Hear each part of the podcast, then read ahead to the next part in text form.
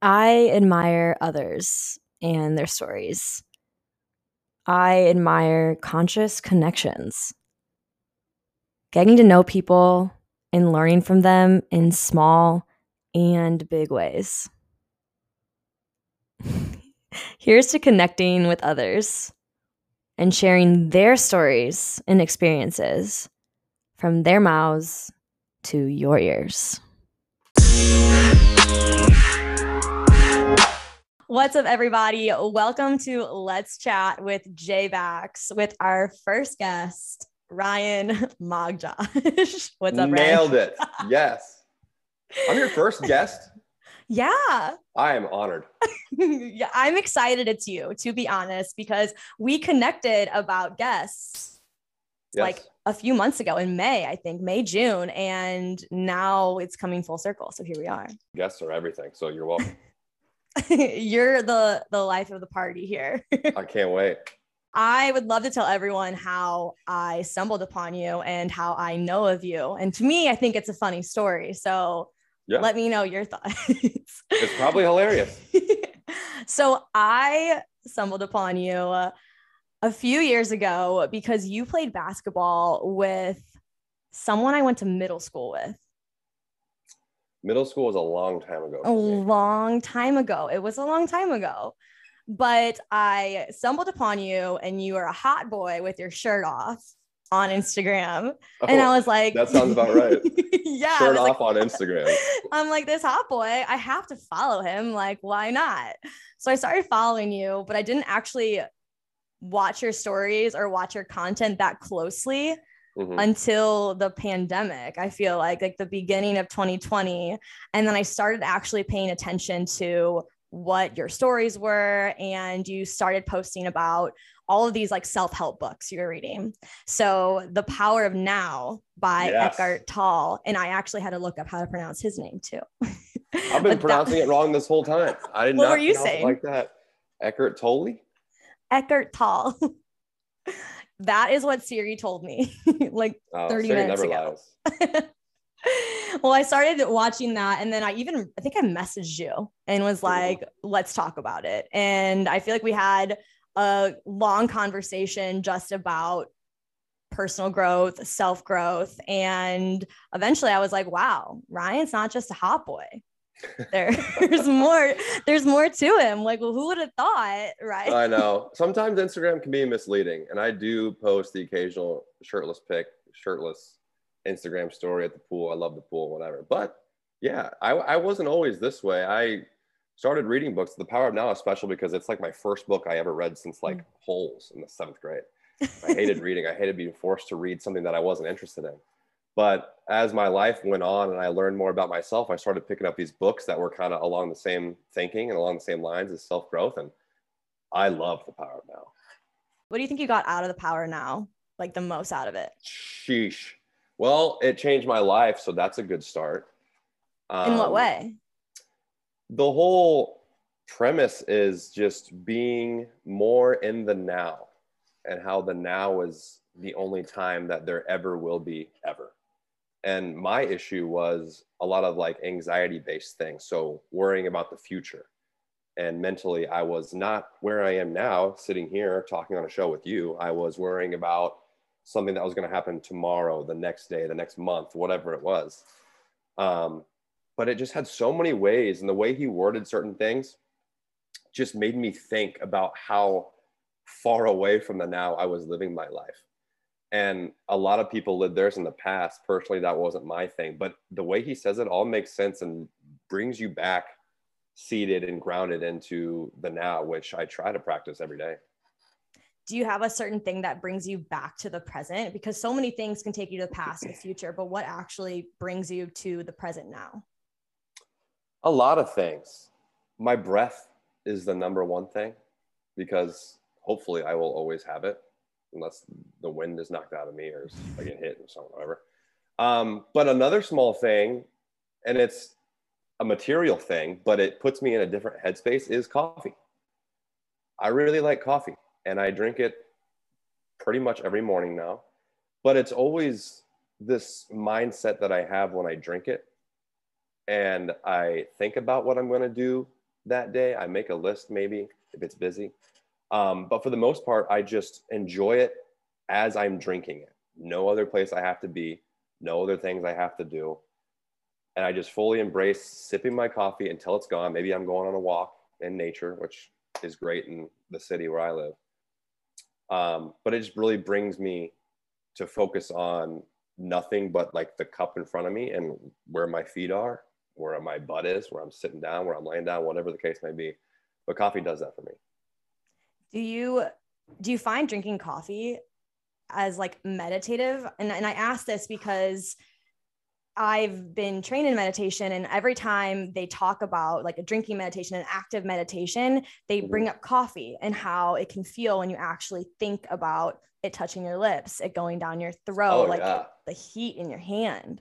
Yeah. Well, I'm a team iced guy all year long. Oh my God. So it's never heated for me. I'm going to have to just end this episode right now. You could, I mean, you could find that to do with anything. Like it doesn't have to be coffee. Coffee's a good example, but like even this cup, I just feel it and I drink it. If I slowly like break it down to like truly feel everything, it sounds stupid, but feel everything, feel it in your hands, feel it go down your throat. Like you were talking about, anything can really bring you in the moment like that. So, but I do like it to taste good and give me energy.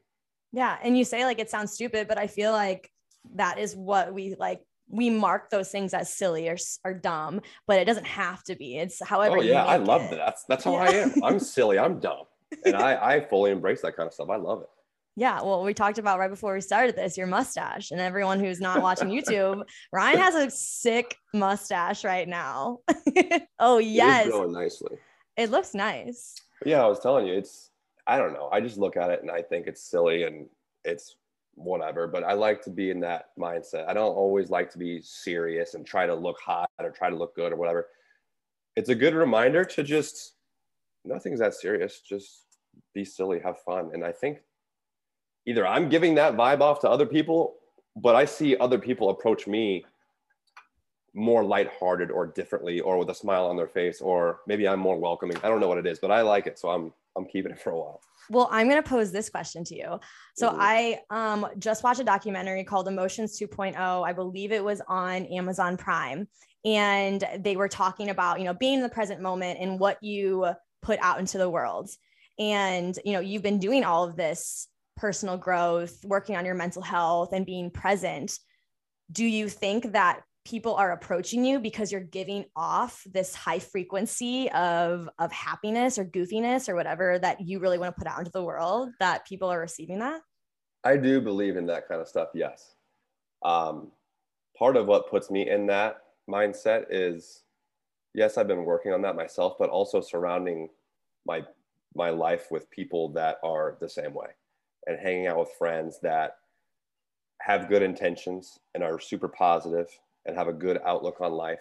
And it's caused me to lose some friends, which at the beginning was an adjustment period, but in the long term, it's really worked out. And it's like you said, I, I don't know if it's tangible.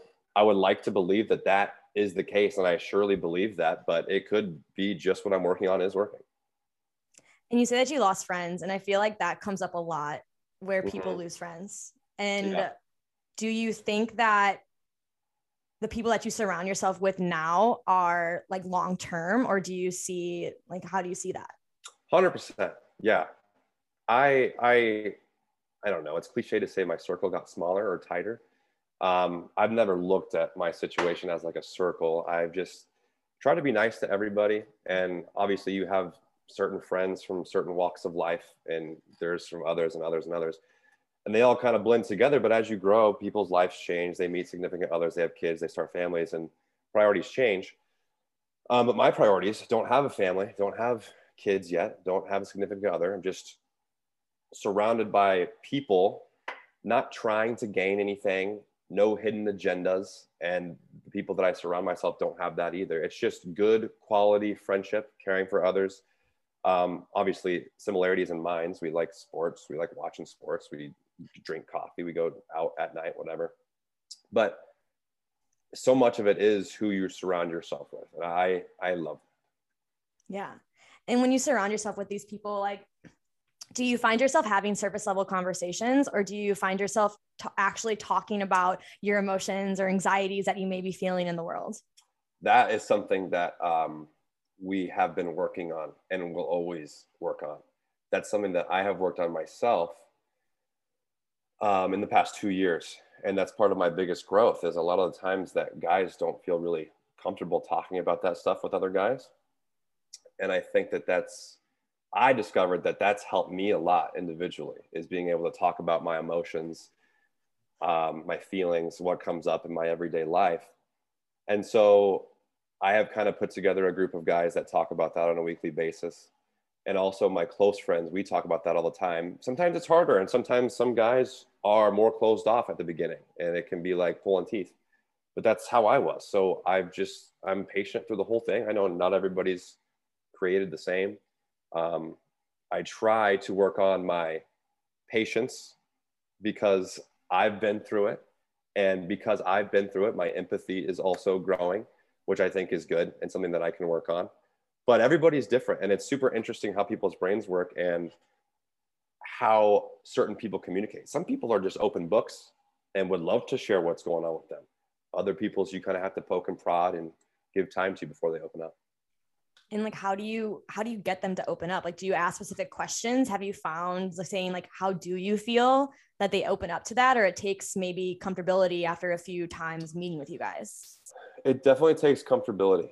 Um, it did for me. It's different for everybody. But I feel that if I approach the situation or the group meeting or the one-on-one coffee date or whatever it is with being open-minded and giving them, knowing that I have patience for them and they don't have to tell me stuff until they're ready. That's fine, because I understand, I get it. It's hard, especially things that are like deep down that you've struggled with for a while, or maybe haven't told anybody yet. It's uncomfy, but that's kind of what I have learned to love, is being comfy, being uncomfy, mm-hmm. getting comfortable doing the uncomfortable thing. It is hard at the beginning. And it has a sort of momentum to it. You do it once, you think, holy shit, how am I gonna do that again? And then the next time gets a little easier. The momentum slows down. Next time gets a little easier, to the point where it gets routine to do things that were once uncomfy. So it's different, but I don't have any magic words or magic ways or any extra charisma that I woo on people. I just let them know that whenever you're ready, I'm ready. Sometimes it takes, some of my friends still aren't ready. That's fine. Some of the people I meet with still aren't ready. We talk about stuff, but I have all the time in the world. So it's really up to them. You can want change for somebody so much, but they really have to truly want it themselves in order to take a step for that. So I'm just ready and available whenever they are. Yeah. And it sounds like you're just, you're giving them the space oh, to, yeah. to be available. And I think that's what's really important, because in a lot of relationships or friendships or just conversations with strangers, people are very quick to just jump to, oh, well, a solution, or like, are you not going to talk about it? So they'll just shut themselves off. But okay. actually providing them the space, even if that means you're sitting in silence. I think that's like the most powerful thing, is you ask a question, and if they're not ready to answer, then you don't say it again. You just sit there with them. Right. And then yes. it allows them. I, I have learned a lot of interpersonal stuff from actually my ex-girlfriend, who is amazing. We still have really good relationships, really healthy. But she is like the most empathetic person that I've ever met. And before, where I was kind of like, I would give them time, but I would kind of get impatient and want them, like want help for them so bad that I'd be really eager to just like, hey, you got to do this. You got to do this now, now, now, now. But you you nailed it. The, giving them the space and feeling like they can be heard when they want to be heard is everything. And yeah. so there's no rush. And all anybody ever has is time.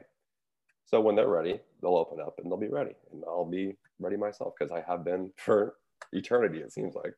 Yeah. And I mean, practicing patience, like it takes so long to actually master patience. Oh, yeah. And what what do you tell yourself? Do you have an affirmation? Do you do you journal about it? What do you state to remind yourself to be patient? Or do you think that you kind of have it locked in now? That's a good question, because I'm big on affirmations. Are you big on affirmations? Oh, you know I'm the affirmation queen. Come on. it it works for me. Yeah. Like having something that is just easily, quickly said in your head to like bring you back to, oh yeah, I've been working on this. This is the way to go. Mm-hmm. um, meditation has helped me with that a lot. They, meditation creates space that you normally wouldn't feel. Um, but my whole, I don't know if I do like affirmations, but my number one thing that I think of off the top of my head is it's a feeling versus your thinking brain, if that makes sense. Mm-hmm. It's not something that you can think of to say, or there's no magic words that your brain can come up with. It's more of just almost shutting your brain off and feeling or knowing that this is the right thing to do. And when I just explained giving them space and whenever they're ready, I'm ready, that is the feeling that I'm describing. Because now I'm not in a rush to help them. I do want the best for them. But I've realized that if they, they'll, they'll do it when they're ready. And they'll change when they're ready to change. And when they reach that breaking point, they reach the breaking point and they'll know who to come to. But that's more of a feeling. I didn't really come up with that in my mind. It's just something that I know to be true based off a feeling I have. And did you ever feel like uncomfortable in, in those moments where it's like, you know, you have a feeling of patience or you have a feeling of the quietness that you can be in? Mm-hmm. Did you ever feel like uncomfortable sitting in that space? Um, when it was with me and my own stuff, yeah. And I would sometimes, like when I first started out with meditation and working on the patience part, if I didn't see like immediate progress, or if it took a while to see, to make a difference or to see a difference in my everyday life, I would start to get a little impatient and get frustrated. Be like, okay, well, is this even doing anything? Am I even doing this right? But the more I just shut my brain off and said, yeah, if it's right, it's right. Even if it's not right, that's okay. Totally accepting of both ways. It could be right, it could be wrong, whatever the case may be. It is what it is. And that's how it is. So you just got to accept it. Once I did that, that's when everything started clicking. When I wasn't resisting anything or when I wasn't having a problem with the way things were, that allowed me to just be like, oh, there's no problem if I don't make there a problem. So that allows me to, towards other people, not be impatient or not, and just know that everything, both ways. If they're ready, they're ready. If they're not, they're not. Both ways are acceptable. And that kind of makes there seem like there's no rush. Yeah. And, you know, you, you said that you tried again and again and again. And mm-hmm. I feel like, you know, a lot of people would give up at, in that sense. Oh, a lot of people do sure. give up. I, what, what's something that really kept you going, or what can you, what advice can you give to someone who has tried meditation or has tried, let's even say like working out or just trying to work on self-help, but they feel like they're not growing, they're not going anywhere? What, what's the additional push? That's tough. And I would say you have to just want change more than you don't like how your life is going right now. And whatever aspect of life that is, it's like, it's, it's measurable. It's gotta, it's gotta be, you gotta want it bad enough more than it actually sucks right now. Mm-hmm. And as long as one outweighs the other, you're gonna lean towards getting better, sticking to it, pushing through that plateau that you think you might have. Because uh, that's what worked for me. Um, my stuff was anxiety based. And I knew that my current state that I was in and what I was struggling with sucked. I hated it. And I wanted it to be different. I wanted it to be different more than it felt good to just give up or to just not sit down and meditate today, or just not go to the gym and work out today, or just not go get shots up for basketball. Like I wanted to change more than how bad it sucked. So that that's what I would say. And that's what worked for me. Do you think the like meditation really helped with anxiety, like pull you out yeah. of this space? Yeah. Uh, I started kind of the self-growth journey like two years ago now, mm-hmm. maybe a little bit over two years.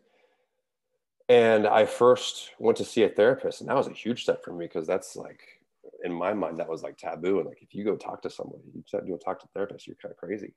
Yeah. You got issues, or it's yeah. whatever the case the may stigma. Be. Yeah. But I did it, and I felt so good. And I had never said the things to a human being before that I said for the first time. And it was like a hundred percent normal. Like every human being goes through stuff like that. But that's when I was introduced to meditation, and they gave me Headspace, the app, to try. And I loved it.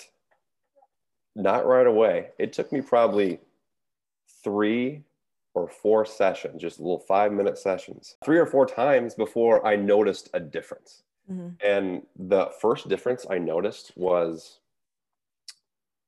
physical. My hands and my feet were totally still. And I used to be a guy like tap around, like fidgety. The fidgeter.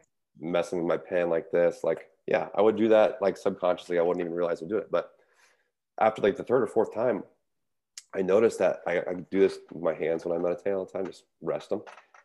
And they were completely still. And then I noticed that because they tell you to do a body scan towards the mm-hmm. beginning. And my feet and my hands were still. And it was almost like it had like a, it was like a physical feeling of stillness. I don't know how to describe it. But that's when I was like, okay, my mind and my brain is doing something and it's taking an effect on my body. And as soon as you see like a little sliver, just like working out, you see a little difference in your aesthetics or the way you look, mm-hmm. that's enough fuel to keep you going.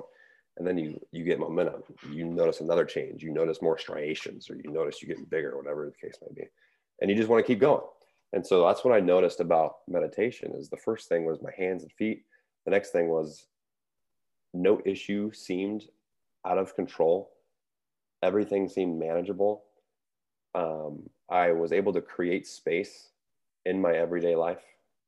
Either if adversity hits, it's not the end of the world, or something happens, I just had space to like sit back and like view it versus not being right in it.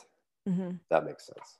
Yeah. I mean, it sounds like you moved more from a reactive mind to a reflective mind. Oh, for sure. And I feel like that's where a lot of us live in, is the reactive mind. And mm-hmm. it's so easy to jump to conclusions, or I, I, I like to say, you know, life is a mirror, and we, which it is, because every time someone, an interaction or um, a conversation you have, you are getting something out of it, and you are reacting to it every single time. And even regardless if you're like reflecting on it, you're still reacting. Yeah. Um, but like the way that you can actually sit back and look at it holistically versus thinking, putting a spin of your, your projections, mm-hmm. that sounds like meditation kind of shifted your mindset in that way. It did. And I think I remember talking to you about that part in Power Up Now is yeah. like being the watcher, mm-hmm. being the watcher of your thoughts, being the watcher of everything that's happening to you. There's an analogy that I love about this. It's like you're in the middle of a rainstorm. It's thunder, lightning, hail, sleet on top of you, and you don't have an umbrella, and you're just chilling there getting pelted by raindrops. You're in the storm. It sucks. You're wet. You're soaking. Versus being in your nice, cozy living room on a big L couch with a fireplace going, chill as can be, watching the storm out of your window. That's the difference. It's like you have all this space and this shelter and knowing that everything's gonna be okay. Clear image of the storm happening, but it's the same storm, just a different perspective. Well, let me put a spin on it then. If you're in the storm, so say you're not in this safe house where you're watching mm-hmm. the storm and you are cozy with a fire and maybe you have a late night coffee, but you're out in the storm uh-huh. and you're getting pelted on, the rain's coming at you, and you're just in the thick of it. Mm-hmm. How, how do you deal with that? You don't have any protection right now, but how do you deal with the storm just shitting on you? Yeah. So that used to be what it felt like. And sometimes on bad days, it wants to rear its ugly head and feel like that again. The practice of meditation over time has got me to adjust my default settings to realize that that's not, you don't have to feel like that. You don't have to be in that space. It's easier said than done when you're in it. When you're in it, it sucks. When you're in it, you feel like there's no escape sometimes. And it is a lot. But that's the importance of meditation over time. It's not fixing something that's a direct issue now. It's more reps and practice for when you experience that later on in your life. I would say, or try to have the perspective of, if you are in it and you're just starting out practicing meditation and are new to maybe some ways to cope with some stress like that, perspective is everything. Mm-hmm. And if you can, I would just remember the affirmation of create space or change your perspective. This isn't everything. Even though this is you stuck in the rain, getting struck by lightning, having no umbrella, it doesn't have to be this dramatic or this overwhelming thing. You can create space, or in this silly message we're having, you could build a house for yourself. Yeah. Yeah. You could build a house. You could go inside. It's not, you're in it and you're in the thick of it, but just know that there is, there is a release. You can create space. You can create shelter for yourself.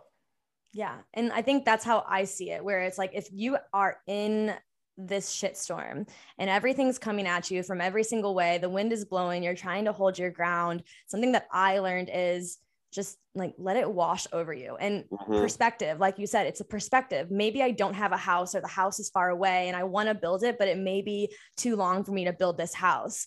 So instead of looking at this rainstorm, this thunder and lightning storm as a negative or something that's really going to bring me down, you know, you're learning from it. What can you learn? What can you grow yeah. from? And, and, and then you can kind of smile and walk into the house, be like, okay, I can actually take a few steps forward to walk into this safe space, because you did right. create space for yourself. When it was hard, you allowed yourself to create space in this, in this rainstorm, but then you're mm-hmm. able to take that space and go into a comfort of a home.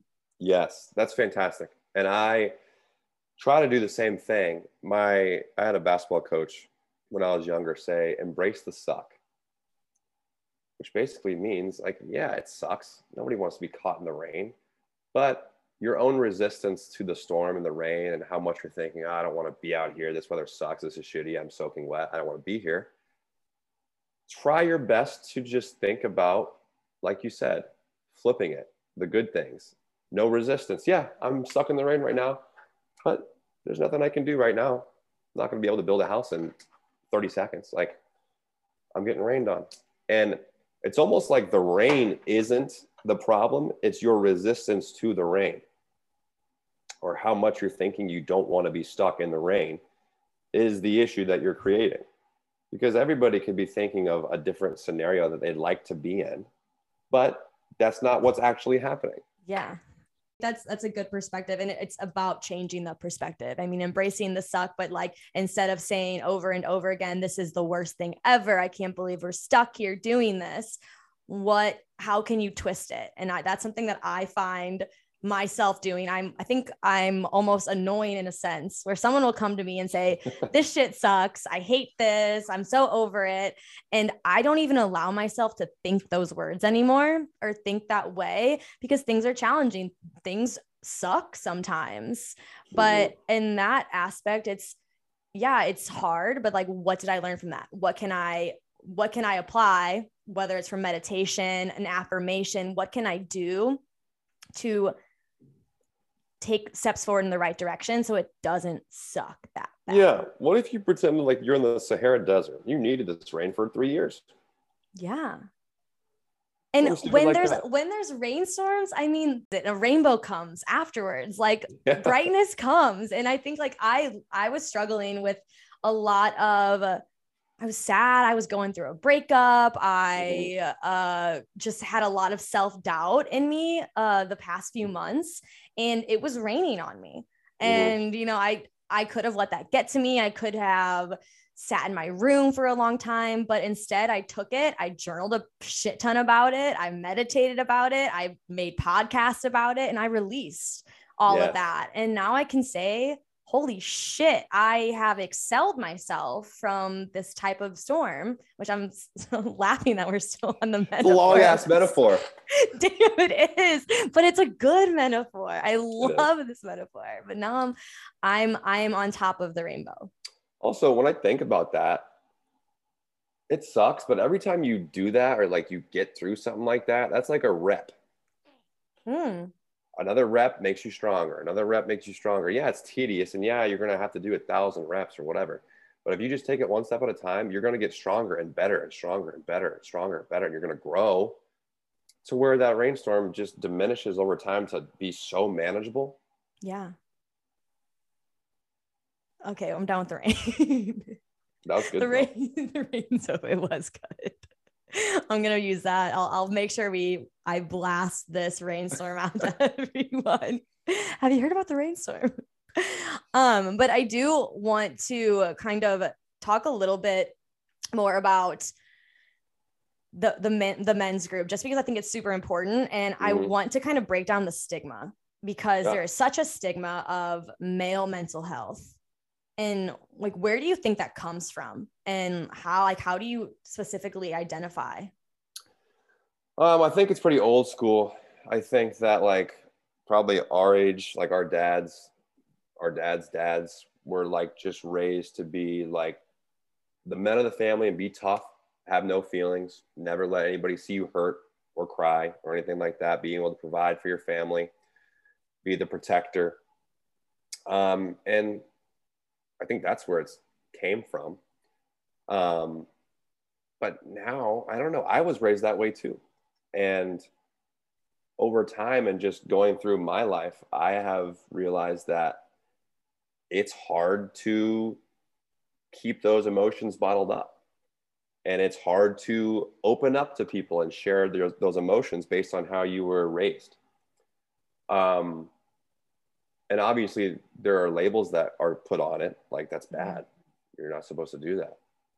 And I think that's what every guy, based on where you grew up or what region you grew up in or how old you are. But I think that's a, a very common thing for guys, is to be raised to not show emotion. But it's hard to open up and share that stuff. That takes toughness. And that is something that I have really grown with, to where I am open enough to share a lot of things with a lot of different guys, my friends, this men's group that I started. Um, and it's refreshing. It's like, literally, you can feel weight come off of you for not having to hold on to something or bottle something up or add unnecessary pressure to what probably is an already stressful life that people live every day. Do you think it's easier for you to open up to guys than it is to females? Or do you find that you've, you're able to kind of do both now because of this males group? Um, I would say probably easier to open up with females, because they are the more feminine archetype, more mm-hmm. uh, emotional. Guys, I can do also, and it's completely changed for me. And that's what I'm trying to change for other guys too. But with the guys, I think it could be on a deeper level, because we're the same. We're guys. We have a lot more in common. Uh, our brains, for the most part, are wired very similarly, more similarly than guys versus girls. Um, so when it's easier to open up with girls, because they can stand the empathetic parts and the emotional parts more, you can get really deep with guys, especially bonding over that aspect that I've never talked about this before with anybody, let alone another guy. You're always supposed to like shoot the shit and be tough guys with each other, really competitive. But it's something really cool and really special when you open up with a bunch of guys, like a group of guys, and talk about real deep shit that is really opening for some people, including me. You said empathy for women. Women can express empathy more than guys. Mm-hmm. But do you, have you found in these conversations that the people in your group are actually bringing that empathy with them and they're expressing that, or maybe they're growing into it? A hundred percent growing into it. Yes.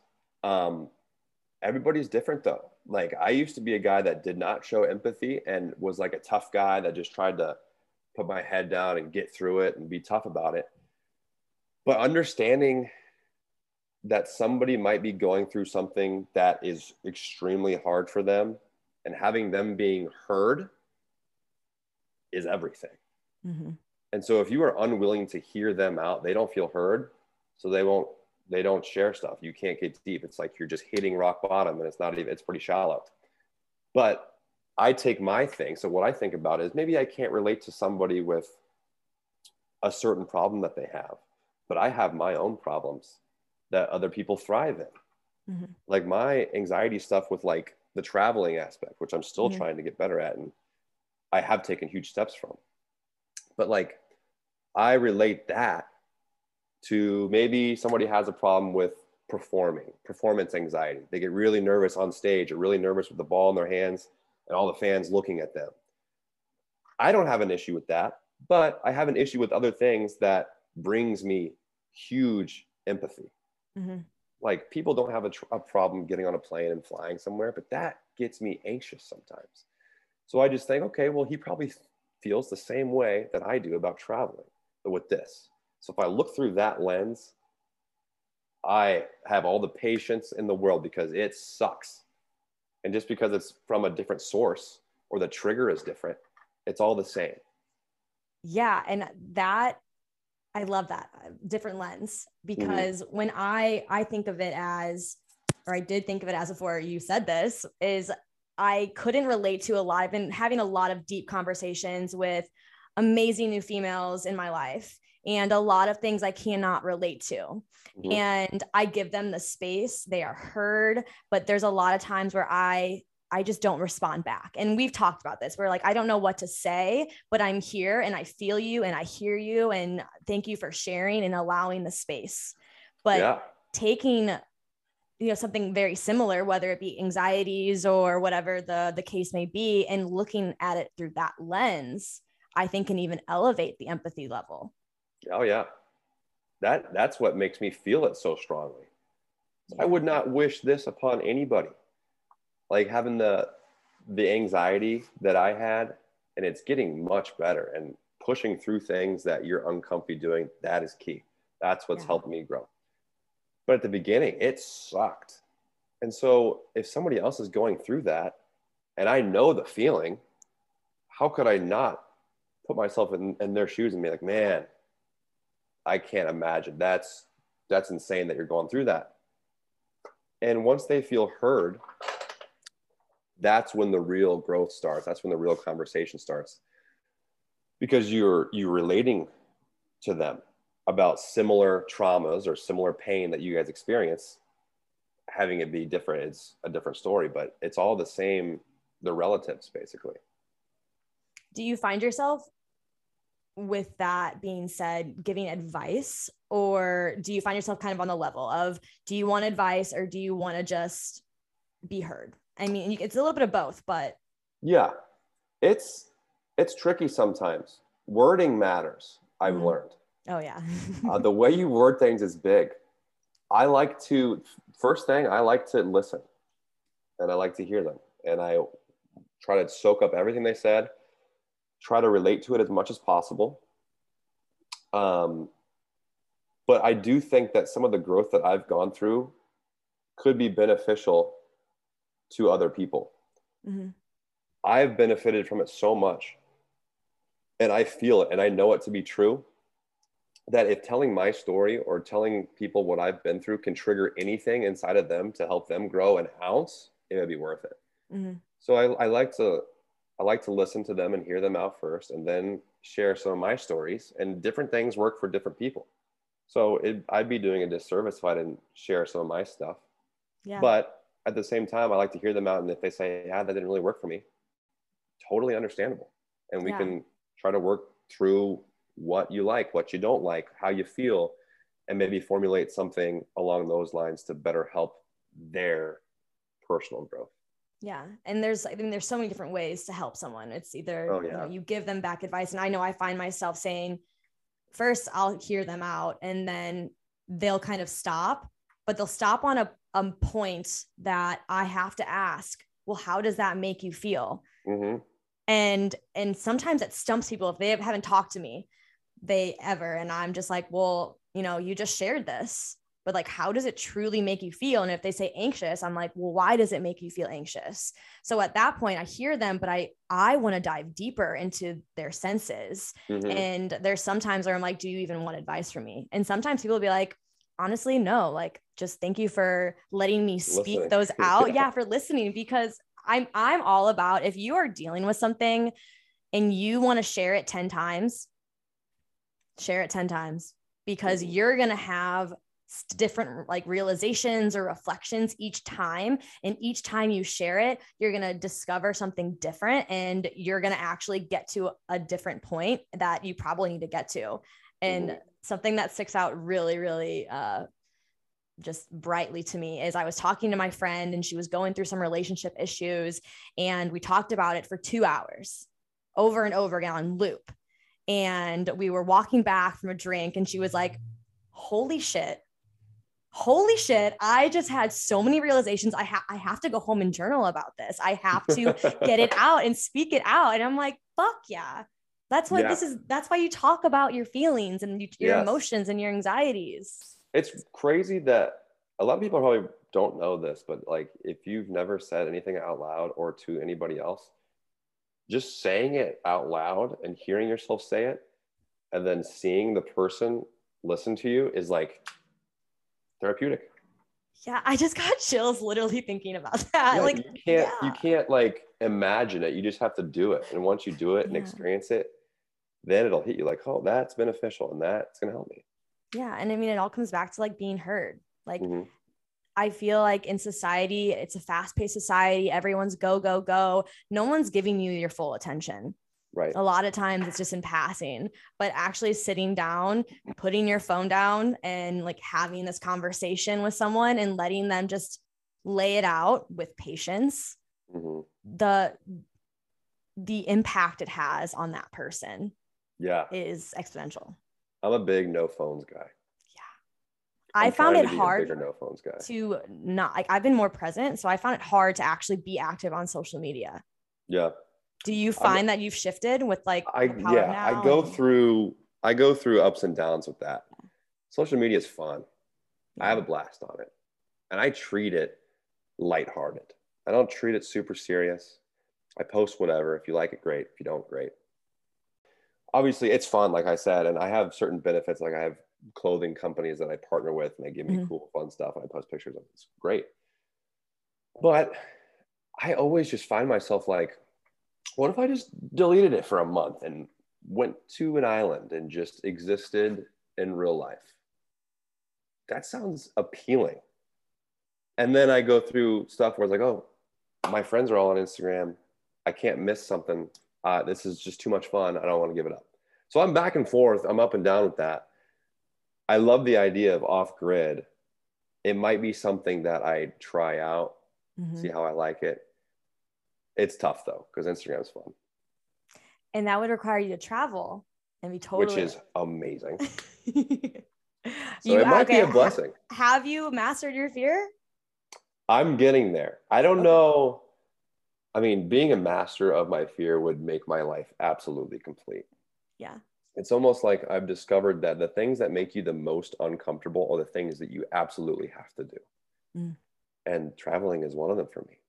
August, this past August, so a month and a half ago, was one of the biggest growth months of my life in terms of traveling. Um, went to Phoenix, Arizona. Went to Austin, Texas, and went to West Palm Beach, Florida. All hot places because I hate the cold. But was amazing. And I put all that on my plate thinking, holy shit, like one is a lot for me, three in one month. But I did it. And every one of them was amazing. And yeah, I had anxiety sometimes, but my relationship with my anxiety has completely changed. The more I push myself to do things that bring me anxiety, that bring me uncomfort or discomfort, the better it gets. And the more, holy shit, I'm Superman feeling I get when I push through those things. So that's the key, man. That that gets me going. It, the, it might suck. It might feel impossible. But if you can just push through the stuff that's the most uncomfortable, that's going to be the stuff that's the most rewarding. Wow. I mean, like that's powerful. Oh my gosh. I think it's the most powerful thing that I've ever experienced before. And I'm not even scratching the surface. Like I have a Cabo trip planned for November, nice. Which is out of the country, which is another big step. Um, Croatia is my number one spot that I want to go to in the entire yeah, world, week. Probably. Yeah. I want to be on a boat and listen to great music and bask in the sun. But like, that's something that seems extremely doable now. The more I keep pushing myself to do things I don't want to do, the more I keep bursting out of my uncomfort zone. And so, like, never would I ever thought I'd go seventeen hours, however long it is to Croatia, but man, I want to. And that's, you just, you're living in the uncomfort then. Yes. The things that you can do and grow within that seventeen hour period. And unless you take one of those, was it Dramamines, or it puts you out? Unless somebody hits me in the head with a hammer and I'm unconscious for the whole flight, which is great. It sounds like, is that what you're into? uh, I, if it gets me there alive, I'm all for it. What do you tell yourself when you're, when you're feeling those massive anxieties kind of coming over you, or at least trying to creep in? Yeah. So what makes it worse is resistance. Mm. Resistance in itself is a big affirmation for me. If I catch myself resisting what is in any day life, that's when I'm like, okay, well, this is just the way it is. It's may, it might not be what my brain thought it would be, but if I have a problem with the way I thought it would be versus how it is, I'm just creating a problem myself. Mm-hmm. So when anxiety rises up, sick, anxiety's here. Nothing I can do. It's just the way it is. And that brings down this wall and this protection of me protecting myself or my ego. The power of now says your ego is trying to protect you. Mm-hmm. But once I stop with the resistance of what I'm scared of, I'm not scared of it anymore. It's not a thing. It's just, it's me creating the thing. Mm-hmm. So anxiety's here. Great. I'm just going to sit with it. Nothing lasts forever. Everything is constantly changing. Everything's going to be okay. And when I say that to myself, it might still, I might still be feeling anxious, but nothing I can do. It's here. Yeah. Oh, well, it's like a little buddy. And then me not resisting it over time goes away. It gets better. Everything changes. Nothing's constant and nothing's forever. So it's just, it takes time, it takes practice, it takes reps. But if you can change, in my case, if you could change your relationship with the anxiety or with the pain, it doesn't even have to be anxiety, depression, whatever it is that you're going through, change your relationship with that to not resist it anymore, it dissolves and disappears. And I need to reference a book that's a children's book. I love because, it. Because of, of how you said, like, it's, it's your buddy. Mm-hmm. And your resistance, you know, you're not going to resist anymore. Your buddy's there with you. And this children's book is about the monster beside me, I think it was called. Um, I already and... love it. I'm already in love with this book. And it's just this giant fuzzball of a monster who's large and in charge, so much bigger than you.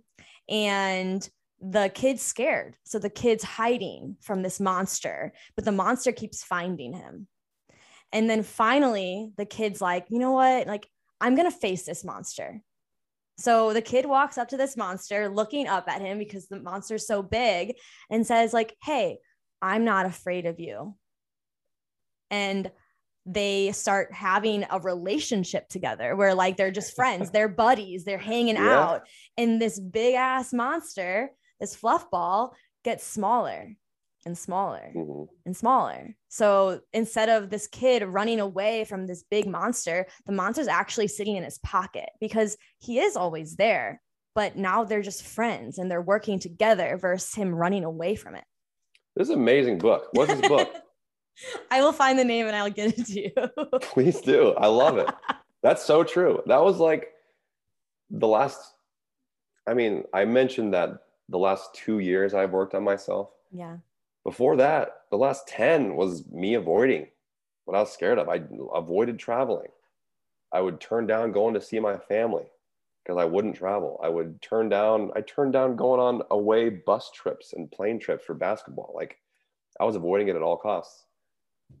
And that, it makes it worse. It makes it grow. The monster is huge. So this West Palm Beach trip that I mentioned was the first time that I saw the beach in ten years.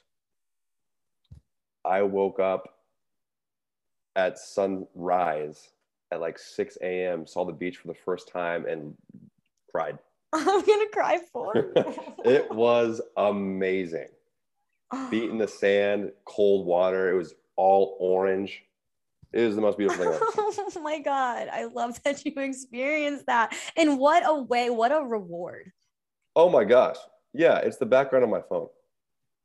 Let's see it. Wow. Holy shit. That's, That's amazing. Yeah. It, it was powerful. I loved it. ten years.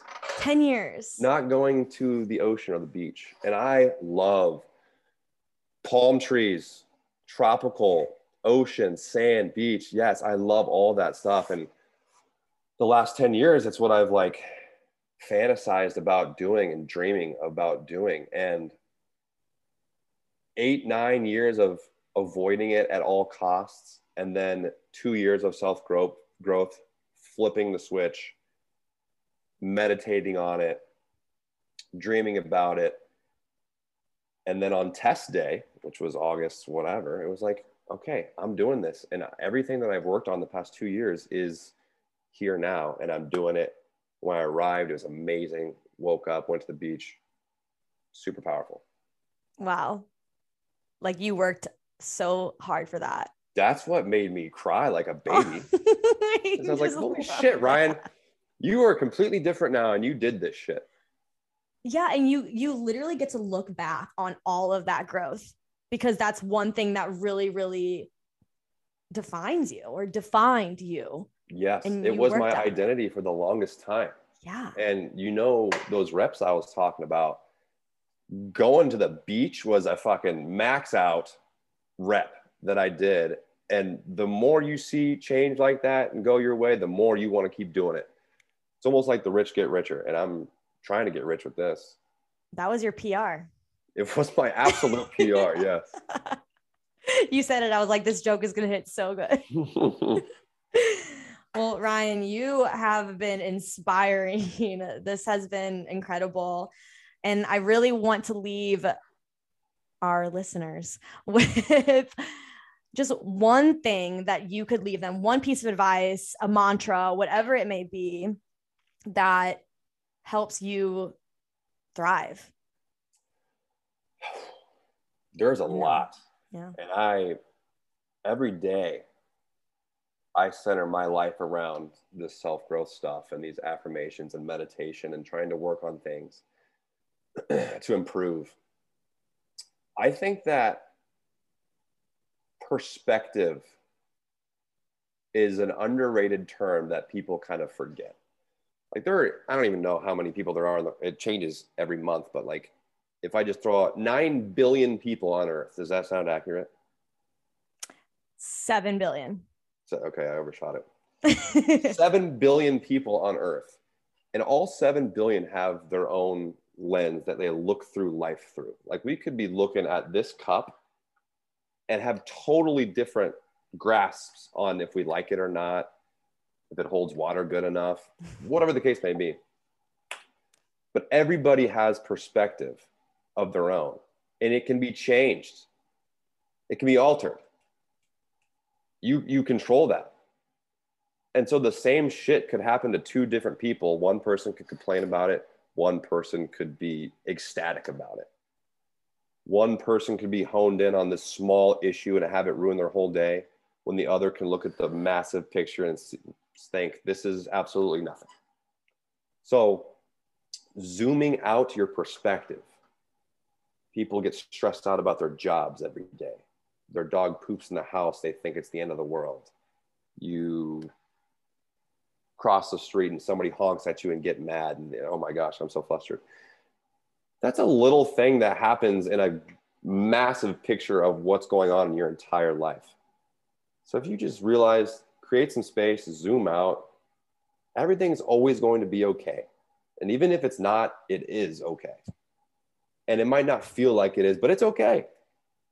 And I think that zooming out your perspective and having more of a lighthearted joy, ease, and lightness to situations is life-changing. I'm gonna cry. That was so good. I... I didn't know what I was saying, but I, that's what I feel. You crushed it. You crushed it. Oh, thank you. Oh my God. I'm going to re-listen to that over and over again and cry on my own terms. Oh my God. Well, Ryan, thank you so much for spending this time with me and hey, sharing Doc, your story. Thank you for having me here. This is like kind of one of the first times that I've talked about this kind of stuff, and I need to be doing it more. So I'm glad that you, I'm your first guest, and really this is my first appearance on anything like this. So I appreciate it. Well, I hope that this has helped so many people. I know I have been inspired. I've had butterflies and my heart's beating super fast because I'm like, holy shit, this is so good. Uh, and you have spit so much mad fire from your mouth to my ears and hopefully to others. And I can't wait for everyone to hear it. Well, I appreciate that. Thank you again. This is awesome. All right, everybody. Thanks so much for listening to Let's Chat with Jay Bax. Peace, love. Uh, was that good? Did I kill that?